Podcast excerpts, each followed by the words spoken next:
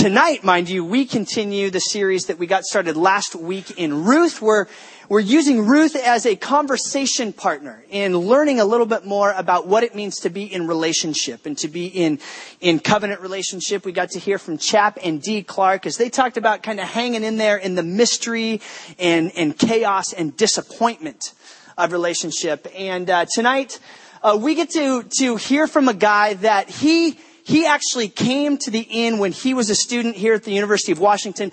Mind you, it took, it took seven invitations for him to get to the inn. So those of you that are always wondering if you should ask, ask a friend and you said, oh, I asked a friend, but they said, no, we'll keep asking perhaps another six times and they might show up here.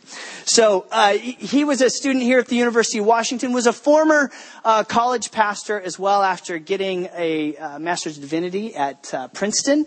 Uh, he is now a therapist uh, here in town, and one of the things, uh, there, there's really two things that I would characterize Dave Lutz with is A, you're going to experience that he is a great communicator. But that comes out of what I think is probably his greatest strength, and that is that he is a phenomenal listener. That what you will hear tonight comes largely not out of his speaking, but out of his listening. That's what makes uh, Dave Lutz a great communicator. And I would, I never thought that I would say he's also one of my favorite golf buddies. So please give a warm in welcome to my buddy, Dave Lutz. oh, when he says golf buddies, I'm a terrible golfer. I really am. I just started. There was, uh, we have a men's group. Ryan and I are in it, and um, the uh, truth is that uh, about oh gosh, we started this men's group a long, long time ago, and these guys were all good golfers, and I had never golfed and uh, at all. Matter fact, I made fun of golf a lot. I just would look at them like, nah, it's the most boring sport to watch. Great nap sport, you know those sports where you're just like, same thing happening. Gonna go back to sleep, and. And there was a year they would do a scramble and they passed me back and forth as a handicap. So literally, is that mean? Is that mean? They're like, we had Lutz last round. No, this is, this is the hole where you've got Lutz. This is, so I'd be running across with my, you know, running back and forth. So I decided to take lessons and that was, I'm still really bad. Um, let's pray. God, thank you for every person in this room. I really mean it. Thank you for the way that you've made these people. I'm so uh, appreciative of the care that you have for each and every one in this room. And I do believe that there is no one here by accident tonight. That you have a divine appointment with them. That you want to speak to them. That you care about their lives and their choices and what they're doing that their stories matter to you, that you know the things that are going on with them. The great things that are going on. Some people are in that place where you feel so close. Everything they're doing, they can feel your hand on their lives and it feels so amazing that there would ever be a time when you weren't that close. And I know that there are people in this room right now who are barely um, able to hear you if hear you at all. They're here by a thread. And I'm glad they're here too. Lord, I pray that if you, uh, as we uh, get into your word tonight, as we look at Ruth, that you will make it clear for us that we walk out of here, not just with a sense of having been with each other, although that is certainly part of your will for us, that we would be in a community, that we'd be part of church, capital C, this body of believers, that we be together. That is certainly part of your plan for us. You said it's not good when we're alone. But I pray that they would walk out of here with a sense that you met with them, and that is something that only you can do. So we ask it. We pray in Jesus' name, and all God's people said, Amen. Well, so we're going to be talking about um, Ruth tonight, just to let you guys know, I'm seriously, I want to, I always say when I come here, this is one of my uh, very favorite places to, to speak. It really is. I, I can remember being right about there and I was sitting back on a table and uh, when I was in college and I remember, and, and the number is six, by the way, six times she asked me. I, I think the number's going to get larger as the years go on, but she, the Amber Murphy, Amber Murphy asked me again and again and I just kept thinking, nah, nah, no thanks, no thanks. And I finally came and there was just this curiosity in me. Maybe some of you were in that place where there's just this sense of maybe, maybe, maybe, maybe, maybe, maybe, maybe that Jesus is who he says he is. And if he is, then that would mean he's everything. And I was at that place where I either wanted to be done with it because I don't need simply a thing to go to. I didn't need a religion. But if it's true, then I want to I want to know this Jesus and I want my life to be centered around this, this, this person, this, this uh, incarnation of God. I want this because otherwise what else matters?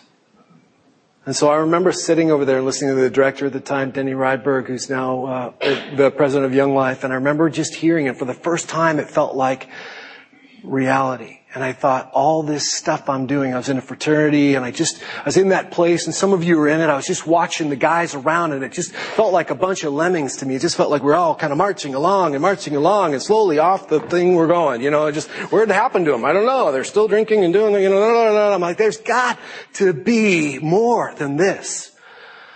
Something of significance.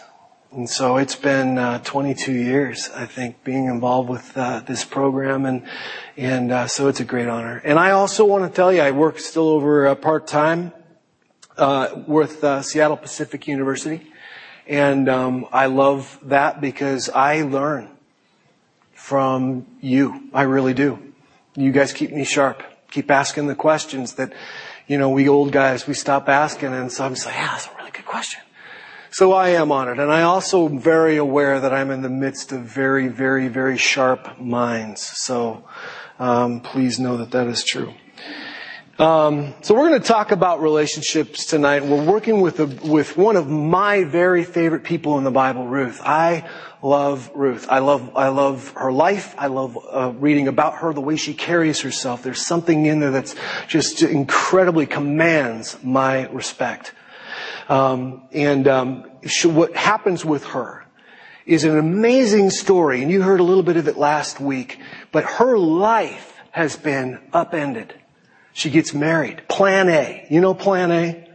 I had Plan A. I was going to graduate, and then at 24, I would be married.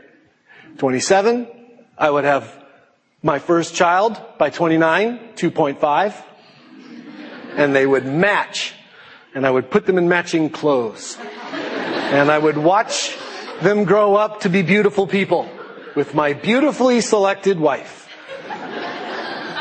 who was never cranky and always awesome.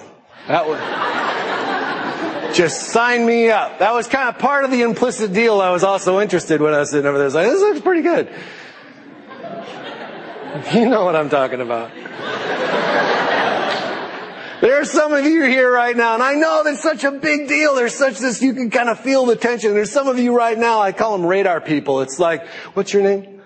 Sal, you mind coming up here with me for a minute? Tyler and I have been buddies for all of 2.2 seconds, but we'll just pretend it's been a long time like that. They're radar people that when they come up and we've been long for, how you doing? They talk to you people, but they're kind of going like this. Yeah, how are you doing, Tyler? Good to see you. How are you? Nice to see you. yeah. I'm really interested in your life, man. How are you? Yeah. Oh my gosh, she's really cute. So thank you. Yeah. Radar people, you can hear it. You just listen. Listen, everybody. Beep, beep. Yeah, you, someone provided the sound effect. You can hear a little radar pinging. Maybe my spouse is in here. I just have to not miss them. God's got a plan for my life, but it's going to require every ounce of strength I have to not miss it. or I'll be on plan B. Just picture God going, man, I had her. She was right there, guys. And too bad you were paying honest attention to your friend. As she was walking right by there. Sorry.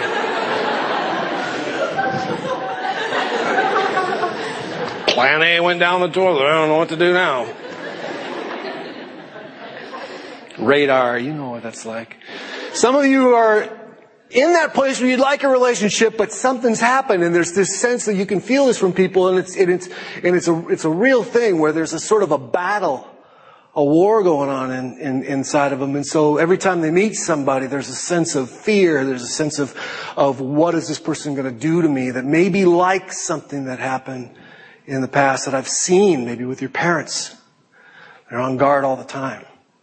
And so that problem with that is that even though that may have protected you from what you came from, putting that guard up, now it's getting in the way. And so people that are trying to get close to you keep feeling that poke, that prickle, that sense of you pushing away. You're not trying to. It's not something that you're wanting to do. It's just in you and it's hard. Some of you, like Ruth, had something happen where your life fell apart. Ruth is married. And she has a rare thing, which is a great relationship with her mother-in-law. Really, really, that, if that's the only incredible thing we pull out of Ruth, I'm like, wow, she's really close to her mother-in-law. That's great. she is taken to Moab because there's a famine where they live. Well, in Moab, her husband dies. Now listen, I got to tell you something. This is the kind of thing where you have something in your life where it felt like a lightning bolt hit you. Something was going along and something happened, boom. And suddenly what you knew, your rock, the thing you were counting on, some of you it's with your families. When I was 17 years old, out of nowhere, my folks got divorced. Literally a three months from us knowing to, the, to it happening. It was like a lightning bolt. I came into college, I had some of that warrior battler in me. I'd just seen the rock just explode. Some of you are like that. For some of you, it's a literal death.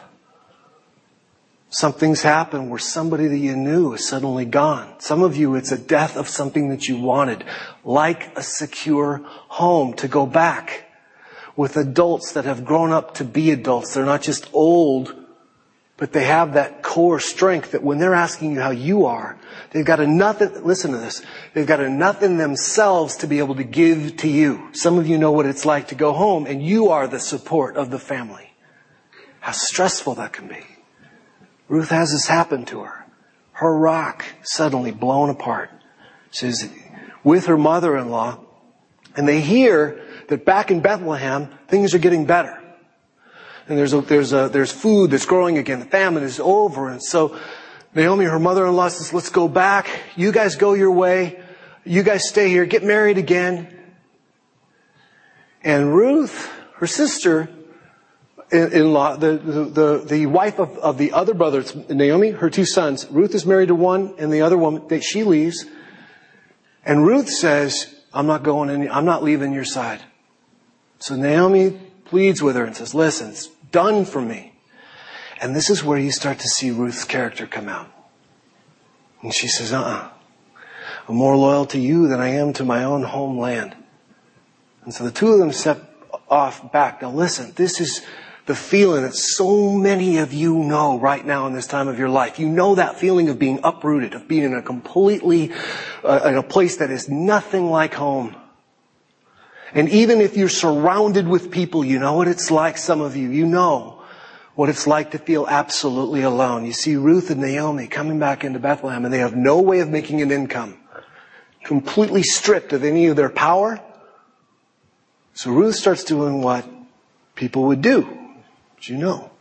She starts walking behind the people as they're harvesting grain and they would leave little shoots along the ground. She's just picking that up. She'll sell it later, make food out of it. And slowly but surely, a new man walks into her story. Let's pick it up. Chapter 2. I'm going to put my glasses on. This is the other thing you guys will start noticing. You start getting older and all of a sudden it's like, didn't used to have to put on glasses. No, I do. All right, here we go. You guys are like, that's not going to happen to me. Yes, it will. Now Naomi had a relative on her husband's side from the clan of Elimelech, a man of standing whose name was Boaz. And Ruth, the Moabitess, said to Naomi, let me go to the fields and pick up the leftover grain behind anyone whose eyes I can favor. Naomi said to her, go ahead, my daughter. So she went out and began to glean in the fields behind the harvesters. As it turned out, she found herself working in a field belonging to Boaz, who was from the clan of Elimelech. Just then Boaz arrived from Bethlehem and greeted the harvesters. The Lord be with you. The Lord bless you, they called back. You can feel that relationship that they've got. You can already start to see Boaz's character coming through this, coming through with these, even just how he's talking to people. When you guys are going to look for the person that you're going to be with, watch how they speak to people when no one's watching. Boaz asked the foreman of his harvest, Who, whose young woman is that? The foreman replied, She is the Moabitess who came from Moab with Naomi.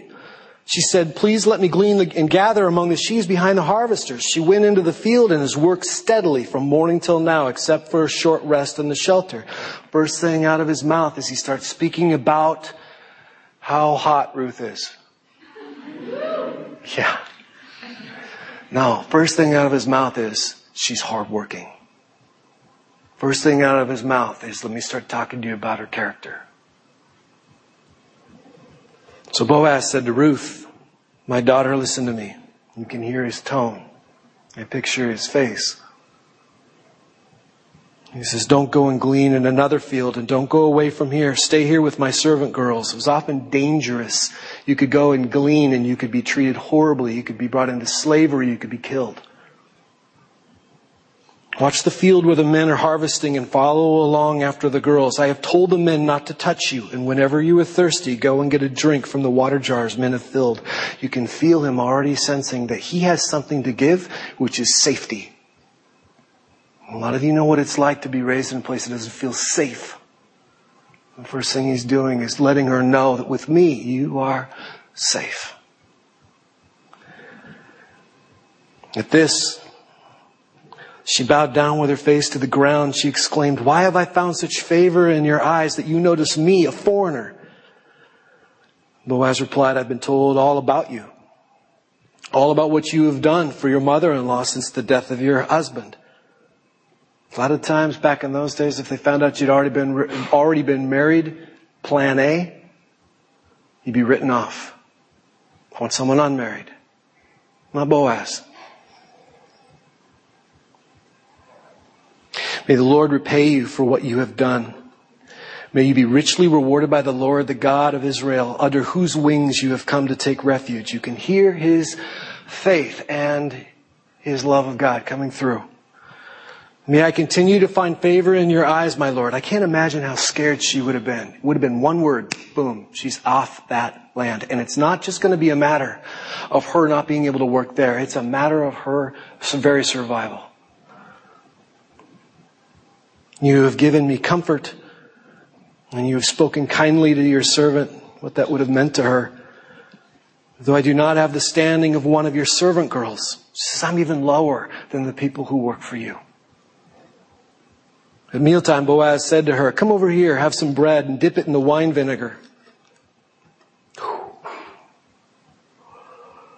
When she sat down with the harvester, she, he offered her some roasted grain. She ate all that she wanted. Can you imagine how hungry she would have been all day long working like this? As she got up to glean, Boaz gave orders to his men. Even if she gathers among the sheaves, don't embarrass her. I love that line. How many of you have been embarrassed publicly on purpose by someone that is supposed to be caring for you? Called out, something that you are trying to hide and they know it and they exploit it. Boaz says, I want you not to embarrass her about something that's going to be hard for her, which is that she is utterly dependent. Don't make her look bad. As she got up to glean, he says, rather pull out some stalks for her from the bundle and leave them for her to pick up and don't rebuke her. So Ruth gleaned in the field until evening, and then he threshed the barley she had gathered. When she threshed the barley she gathered, and it amounted to ten ephah, which is a measurement, she carried it back to town, and her mother-in-law, Naomi, saw how much she'd gathered.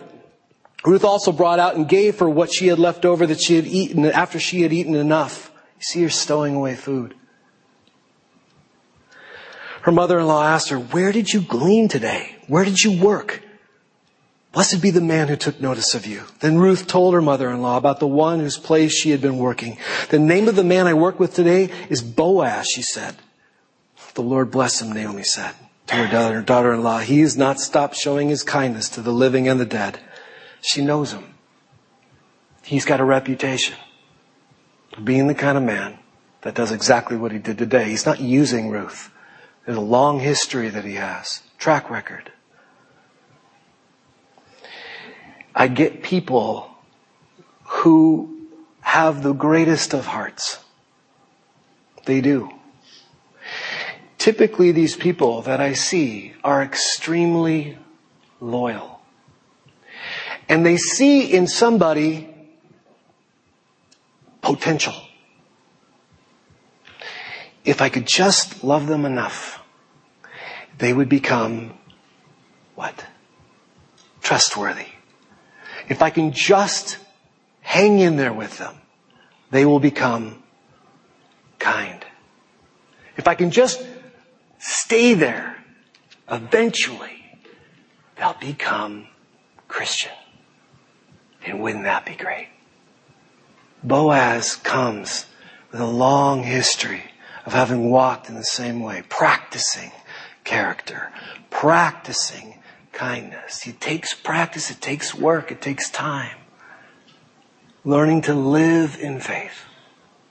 It took him time. He has not stopped showing kindness to the living and the dead, she added. That man is our close relative. He is one of our kinsmen redeemers.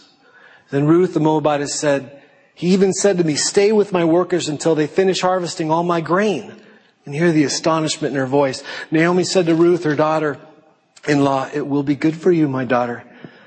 Go with his girls because in someone else's field you might be harmed. So Ruth stayed close to the servant girls of Boaz to glean until the barley and wheat harvest were finished and she lived with her mother-in-law. I'm going to give you three. We could do more. I'm going to give you three traits that I think we can see in Boaz, that we can see in Ruth, that are going to give them a compatibility that's going to last. You know, it's easy, and this is where we get hung up, is that it's easy, guys aren't going to be able to see, I apologize. I'll just, I'll just tell you what's up there. It's easy to find, oh. it's easy, I'm doing this the weird way. Learn to work with it. All right, here we go. Uh, uh, connection.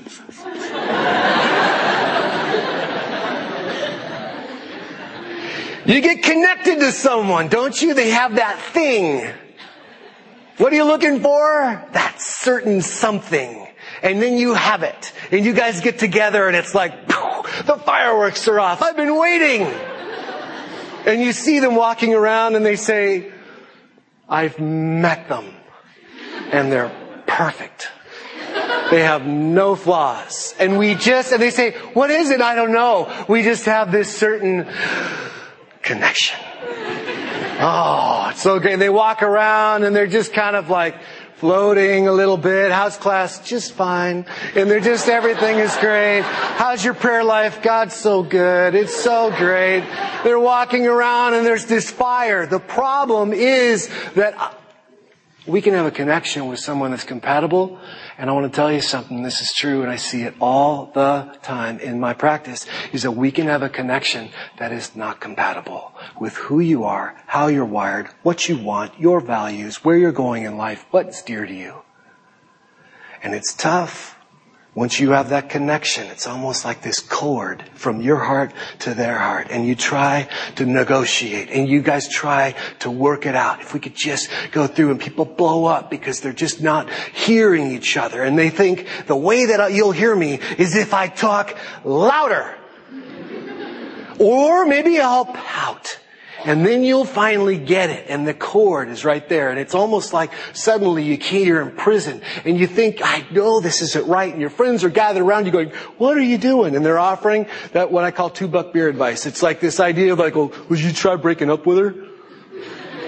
You should just break up with her. That'd be good. You know that kind of advice? You're like, you know what? I never thought of that. Great. Uh, you know what? I spend 24-7 on this issue and you came up with something in 2.5 seconds that I did not think of. Thank you. That's amazing. I'll just break up with her. Connection. Powerful, powerful. You know, there's studies right now that that may not just be emotional, that our brains are wired to connect.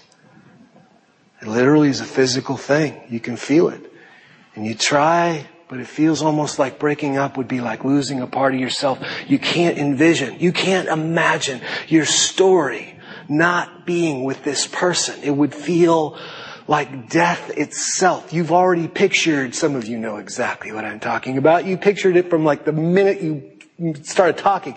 I already saw us as old people walking together tough though, isn't it? I mean, oh, now you got the picture of life already mapped out. How am I supposed to end that? The connection is so powerful, it's so real. It is. It's a real thing. You can have connection with someone who's compatible with you. You can have connection with someone who's not. What I love about Ruth is that she is coming into this scenario. Now listen, I would be, if I could, if I was in Ruth's shoes, there would be a sense of desperation. What does she have to do? She has to provide for Naomi. There's no way Naomi's going to be able to make enough living. I might be, I might, might, might be tempted if I was Ruth to be just scanning around, just scanning, little radar, beep, beep, beep, and it wouldn't matter if the connection is good or bad as long as I can be financially taken care of. Some of you know what that fear is like, to not know if the finances are going to be okay. One of the toughest things I deal with in marriages. It's really hard on the man, really hard on the woman, whoever's making the money, wherever it's going down, it's really tough. What she has is she's got her anchors in place. And you can see it. She's got her anchors in God. She's got her anchor in family. And she's got her anchor in who she is. Tough to tell your mother-in-law, I'm not leaving. Some of you have had those moments in your life where there's a choice to be made and everybody's telling you, you gotta go do this way. And there's something inside you says, this is your moment for courage. I'll tell you something. I, there's two things that I can't stand. I tell this in my men's groups. I do, and I'm getting in my own. Two things that I hate. Bless you. Two things that I can't. Two things that I that I that I always that I never like. One is confession because it's always hard to tell the thing that's embarrassing, to tell where you failed. It's always hard. And the other one is courage. I don't like courage because it means that there's something I'm really scared of that I have to face down anyway. I don't like courage. If it's just something I do and it looks like courage, that's easy. It's when I'm scared. Ruth has no promise of what's going to happen. If she stays with Naomi, it may mean that she never sees her homeland again. It may mean that she's never married again. It may mean that she never has happiness. She's taking a stand of courage. She's anchored in. She trusts in God. That even though things are hard, there's a sense that she gets that God has not left her. She knows who she is. She knows, I am strong enough to go with you. And she starts to do her thing in the field, and she finds someone who is compatible. Three areas. One, maturity.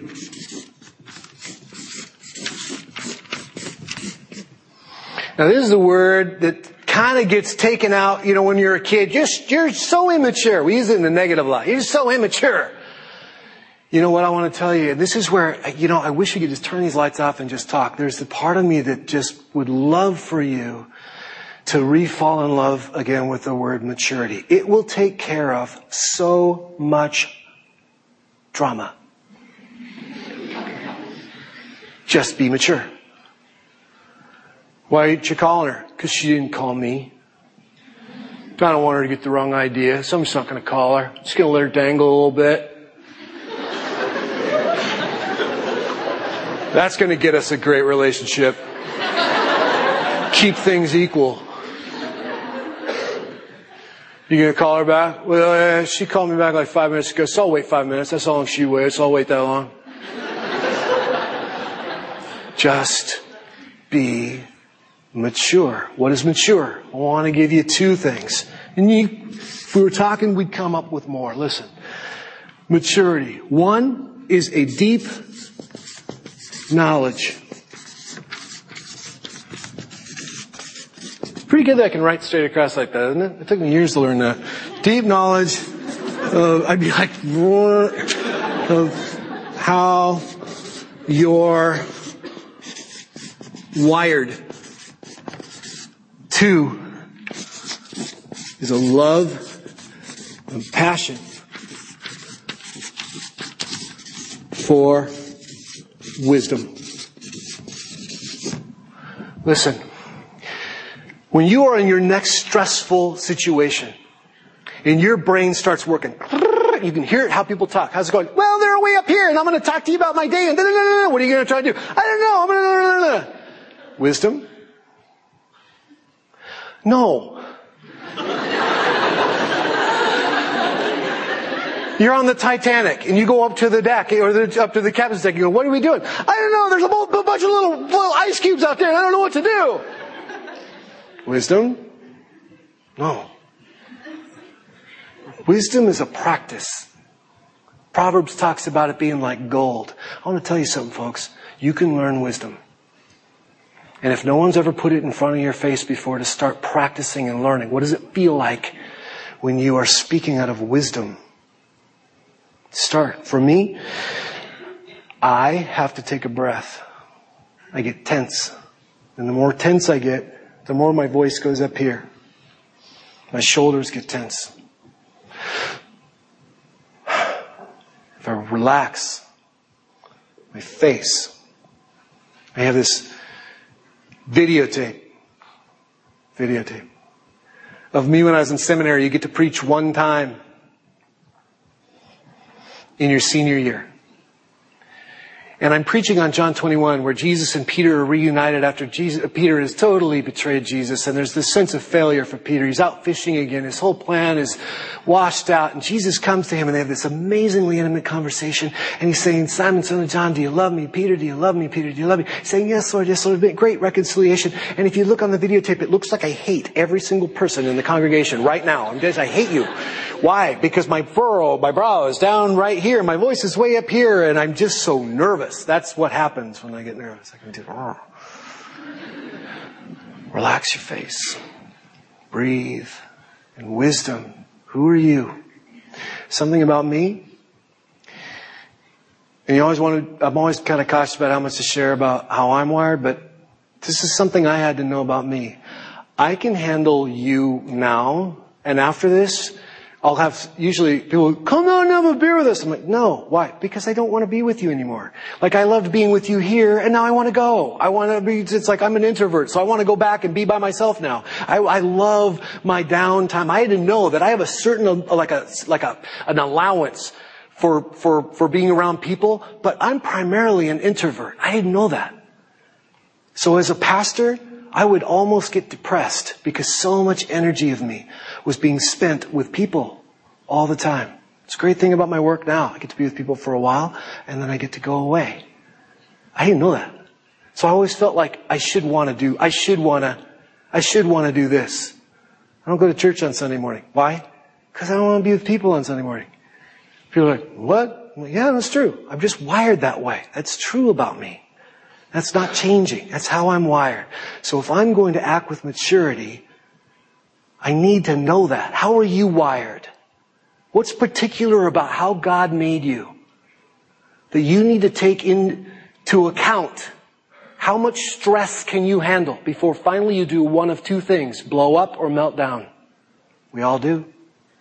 Do you know yourself, what you can handle? Some of you, Mission trips, Alaska. I can't believe that guy had a tank top on. I was so, I was, that guy's standing in the middle of an iceberg with a tank top. That's awesome. For me, it's tough because there's no downtime for me to be by myself. Not enough. How are you wired? How much people time can you take? Some of you are living in sororities and fraternities where you're around each other all the time. And you see people around you. Drama. Rah! Ah! Some of them have just had enough. But they don't know themselves. They don't know how they're wired. They're not taking care of how much time they need down. And wisdom. This feeling that when you say what you're going to say, that it'll last about, that it'll last. It's not the only right reason. Listen to this. It's not the only right answer. It's a good one that will stand the test of time. That five years from now you'll say, that was wise for me to do that. For some of you, you're in relationships right now where that maturity is not there. You're not taking into account how you're wired. So you're with someone that wants to go party every night. And you're going, can't we just stay inside? And there's this tug of war that starts. Because neither are taking into account that they're not wired the same way. Now that's okay. Some married couples do get along great when they're not wired, but at least they know so they can negotiate from wisdom, maturity. Ruth has got this maturity about her that knows that she is someone who's very loyal. And instead of turning that loyalty onto someone that's not healthy, she knows that she's going to turn that loyalty onto someone who is. Boaz could have exploited that situation. He knows he's got the capacity to give. Now some of you have that and you overgive. So that in your relationship, you're the one that's always calling. You're the one that's always going over. You're the one that's always checking. You're the one that's always doing the thing. You're always the one that's starting the conversation. Let's talk about us. Let's have another DTR that we had two days ago. Let's just do that again. Because you're giving and giving. Got to take that. Listen, it's okay to be someone who naturally is a giver, but you got to, out of maturity, know that about yourself and then use that wisely. The second one is that she finds a compatibility in sensitivity.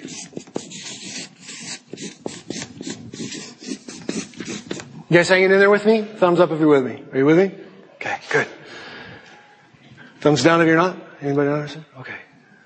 We used to have this 88 year old pastor working in this church, and he would do that with my kids, my college student's favorite speaker. And he would do that, and I always thought it was so corny, and now I'm doing it. Sensitivity. Sensitivity. Listen to this.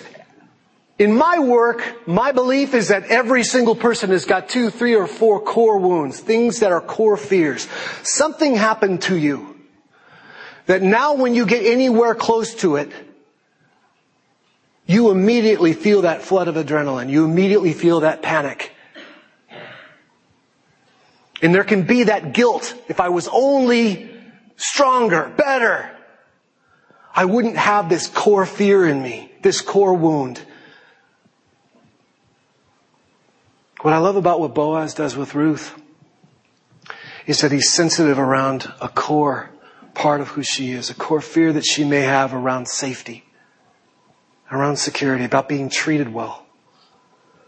I'll tell you something, you guys. I get couples all the time, and what they're doing, if they're doing anything wrong, is that neither of them have taken stock of the core fear or the core wound that may grow and may mature a little bit over a lifetime, but may not.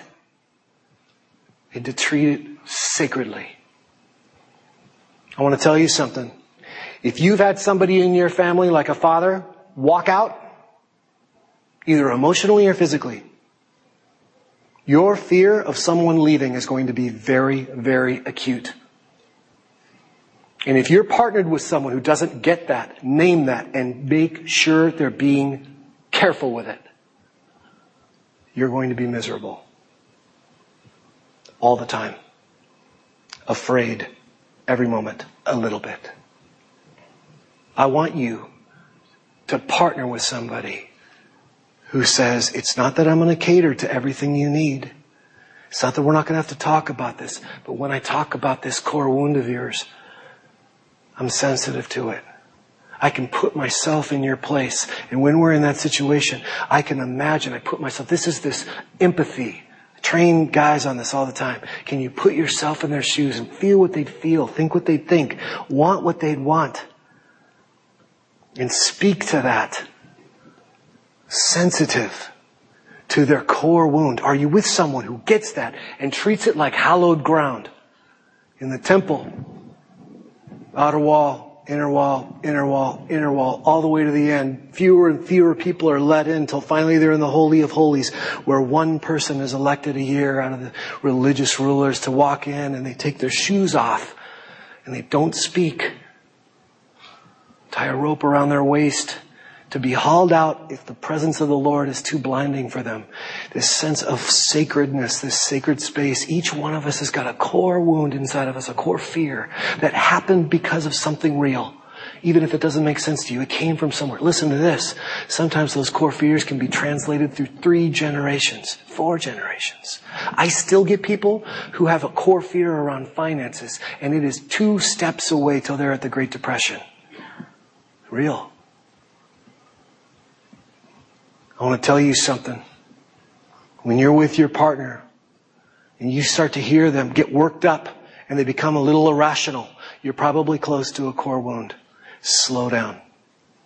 And instead of fighting them on that, listen to them. And when you listen, don't try to explain it. Don't try to tell them how it doesn't matter. Don't try to tell them how that's not a fear anymore. Get in their shoes, and this is the first words out of your mouth if I were in your shoes, this is how I would feel. And see if you can list two or three. I would feel terrified.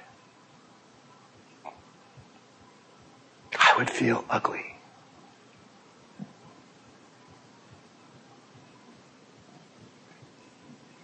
I would feel used.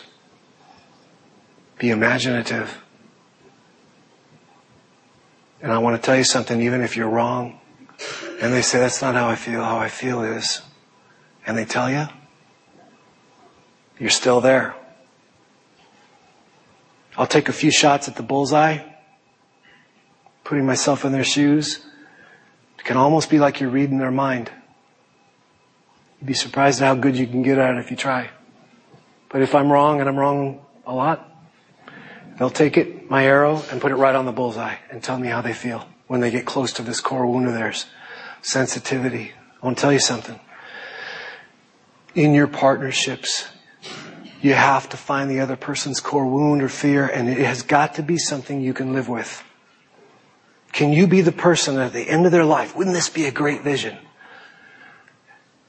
You guys are old. You've walked with each other a long time. And wouldn't it be amazing if you, on this earth, were the best person at tending to their core wound of anyone alive? You know it better, you care about it more, and you are more protective of it than anybody else. Doesn't mean that you don't have to work through stuff. Doesn't mean it doesn't still come up. But it means that you're not careless with it. You don't attack it. You don't embarrass them. You stay mature with it. Sensitivity. Last one.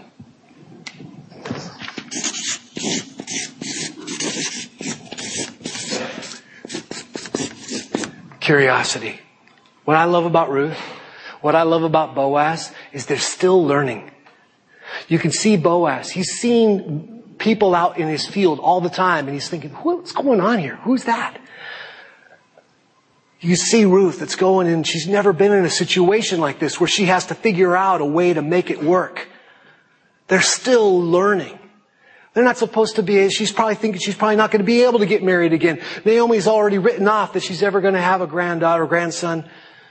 They're still learning. When they get to each other, they don't have it all figured out. I want to tell you something. My supervisor over at SPU, Steve Maybell, he's a great therapist. He is. He knows his stuff. But why I stay working there? I'll tell you a little secret. They forgot to pay me for like five weeks. And I didn't know, it. they don't pay me a lot there. They don't. I didn't notice. It was like, we forgot to pay you. Like, oh, okay. Do that. That'd be great. I haven't told anybody else that, so you guys are the only ones that know. Because I don't stay there for that. I earn my living over in my own practice. The reason I stay there is because a man in his 60s is still learning. That is the number one thing about him that commands my respect. he is still astonished by these young interns we get, and we get them in there practicing their therapy. I'm going to do some therapy on this person. I'm going to practice my therapy moves. Hmm. Tell me about your father. Ah. Wrestling them into therapy. But you know what? They have amazing insights. They do. They're still working out their own style. They're still integrating all that stuff, but they always come with things that are fresh. And I'll watch my supervisor, who's been in the field coming up on 40 years ago, never would have thought of that. And he's real. He's true. That's true. Curiosity. Do you have someone? And I want to tell you something. When Ryan talks about listening, this last one came directly from one of my favorite men's groups that I lead.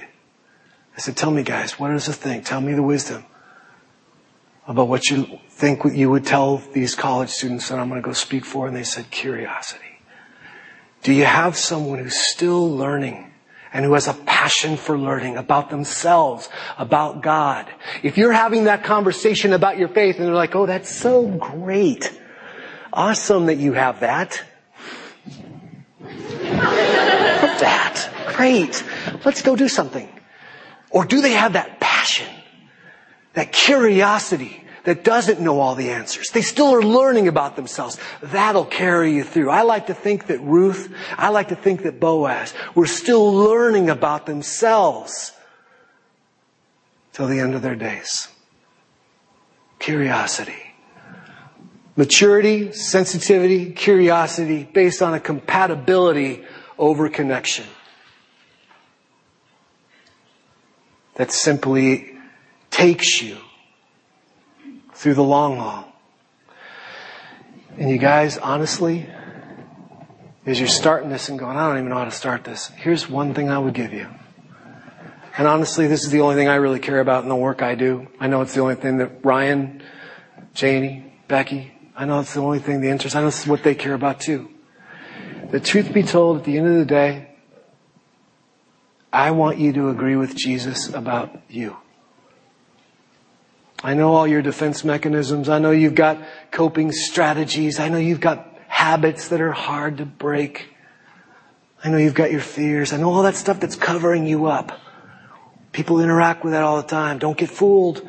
There's a core of you that if I can put you in a place that's safe, it'll come out. For me, there's not a lot of people that I've ever met in that core place that I don't like. And I keep going to Jesus saying, and Dave, if you can like that person, just imagine how much I do. Jesus thinks you're awesome right now. He knows the things that you do to keep people away. He knows the things you do to protect yourself. He knows the things you do. He sees that core and goes, I would die for that core if it was the only core on this planet. That's how God thinks about you. I would love it if you don't get to be 85 and think about all the days that you'd spent disagreeing with Jesus about you. Why waste time? Why waste another day believing that your defense mechanisms, your strategies, your coping mechanisms, your, your, your habits are you? They're not. They're the ways you handle a broken world. Your core is what Jesus died for. To save it. To bring it home. That would be my wish. If you go out of here and you're looking for the relationship, I really do I uh, challenge you. Get picky. Run them through the grid and agree with Jesus. Let's pray. Lord, I pray you take this and sink it home. I pray it goes deep. I pray it changes their lives. That's bold prayer. I pray they walk out of here. There's going to be some breakups tonight. I'll bet you. Pray it goes well. Some fearful people wondering if there's going to be another person. Give them courage. Give them kindness. Give them the ability to trust that you have them, that you know them, that you like them. In Jesus' name, and all God's people said, Amen.